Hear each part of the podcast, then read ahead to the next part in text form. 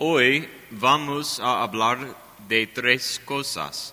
Vamos a ver este pasaje del libro del profeta Isaías que Jesús proclama en la sinagoga y su contexto original. Segundo, vamos a ver el significado más profundo de este pasaje y su cumplimiento en Cristo. Finalmente, hoy vamos a hablar de algunas aplicaciones prácti- prácticas de este texto. Primero, tenemos este pasaje de Isaías que habla del Mesías, Mesías que viene a proclamar la libertad a los cautivos, a deja- dejar en libertad a los oprimidos y a proclamar un año agradable el Señor. Este año agradable al Señor es lo que se conoce, conoce como año de jubileo. De hecho, estaba en la ley de Moisés, en el libro del Levítico. Este año sucedió cada cuarenta y nueve años. Y en ese año todas las deudas debían ser perdonados, perdonadas.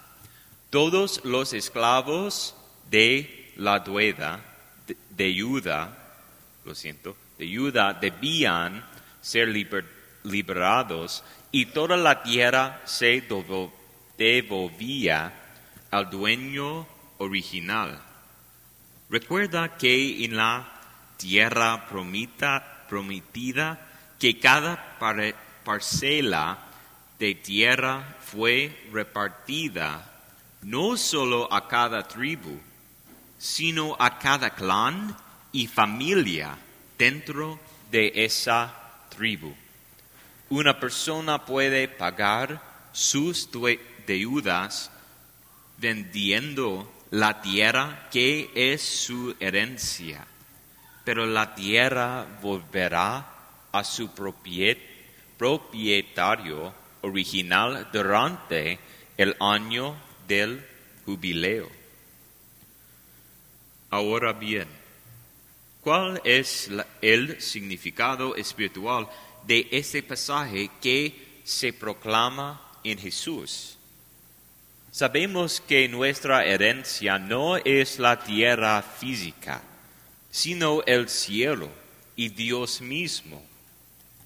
Esto significa que la libertad de las deudas proclamada por Jesús en este año jubilar, jubilar no son las deudas materiales, sino las deudas espirituales, es decir, los pecados.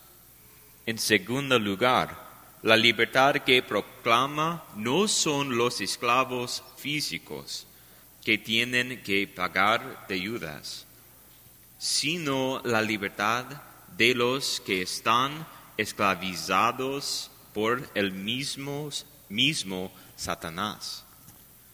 Estas dos cosas, el perdón de la deuda espiritual, que es pecado, y la libertad de la esclavitud de Satanás, son el cumplimiento de la profecía de Isaías y, en última instancia, del año del jubile- jubileo.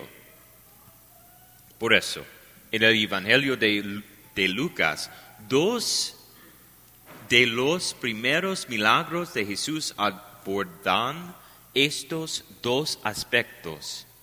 El primer, el primer milagro de Jesús en el Evangelio de Lucas es realizar un exorcismo.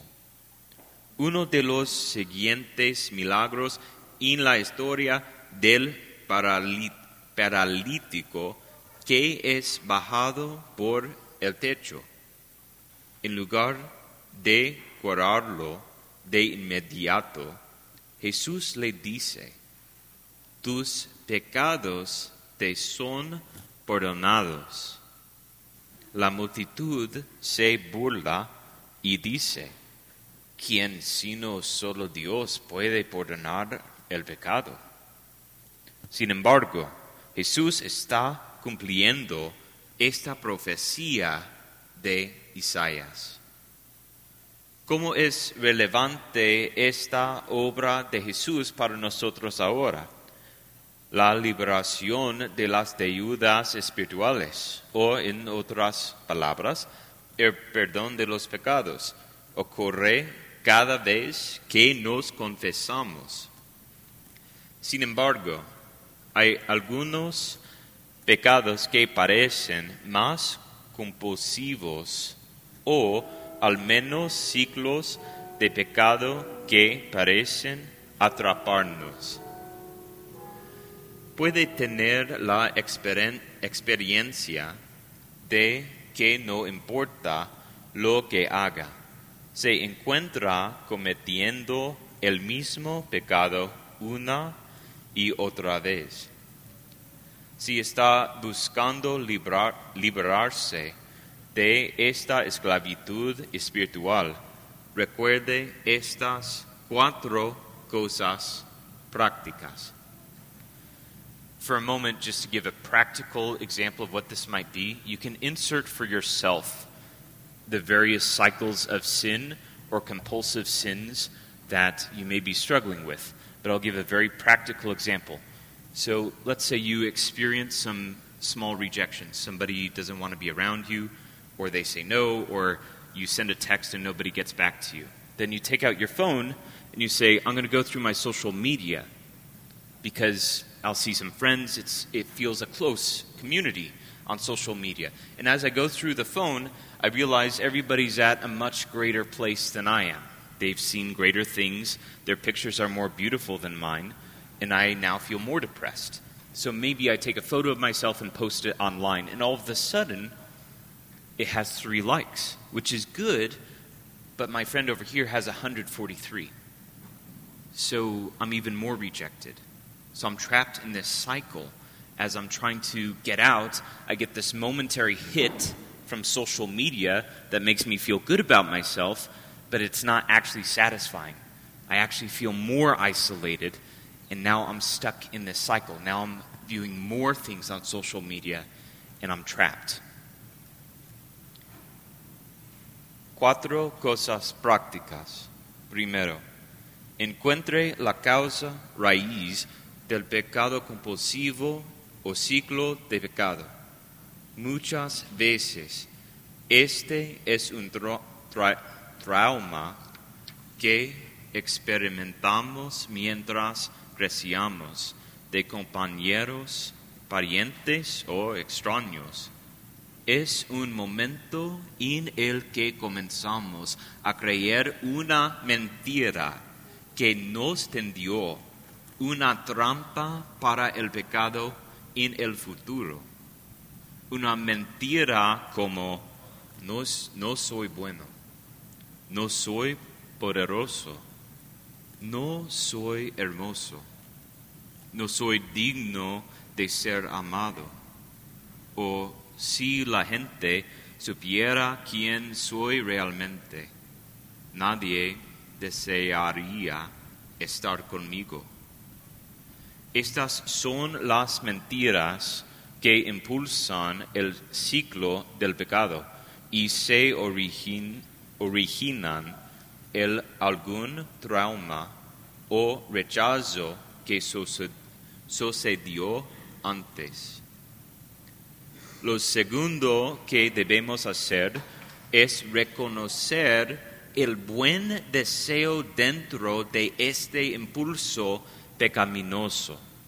Necesitamos entender que nuestro corazón en realidad está tratando de buscar algún bien en este pecado que satisfaga por un momento la herida y la mentira, algo que quita el dolor por un momento. Lo bueno que se desea es a menudo algo que nos hace sentir poderosos y en- encontró adorables, deseables o hermosos. Necesitamos aceptar el deseo de esta cosa buena antes de que podamos tener el pecado que intenta, pero falla entregar esa cosa. Tercero, debemos eliminar la vergüenza que impulsa el ciclo. Para hacer esto, debemos confe- confesar nuestros pecados de compulsión, pero también debemos encomenda- encomendar a un mentor cercano o a un compañerismo de hombres o mujeres cristianos que luchan por la santidad. Muchas veces es la vergüenza lo que lleva a cometer el pecado nuevamente. Luego más vergüenza, luego más necesidad de ese pecado. Detener la ver- vergüenza ayuda a detener el ciclo. Finalmente, y lo más importante, debemos permi- permitir que Jesús entre y nos sane. Solo con una vida de oración podemos entrar con Jesús a esos recuerdos iniciales de do- dolor y trauma que llevaron a las mentiras que nos atraparon en el pecado.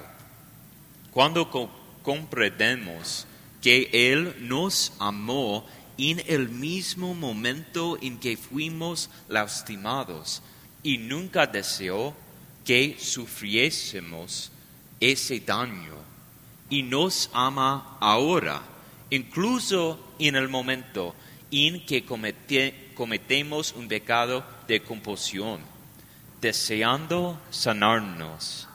Entonces podemos empezar a ser transformados. Él quita las mentiras de que somos débiles, desagra- desagradables, feos o indeseables y nos permi- permite ser transformados por su amor. Jesús continúa su ministerio de proclamar el año del jubileo, liberándonos de la deuda del pecado y la esclavitud a Satanás. Si bien el viaje hacia la curación y la liberación de esta atadura puede ser difícil, difícil e incluso largo. Siempre vale la pena hacerlo. Habiendo sido sana- sanados, podemos vivir como Jesús pretendía cuando dijo, yo vine para que tengan vida y para que la tengan en abundancia.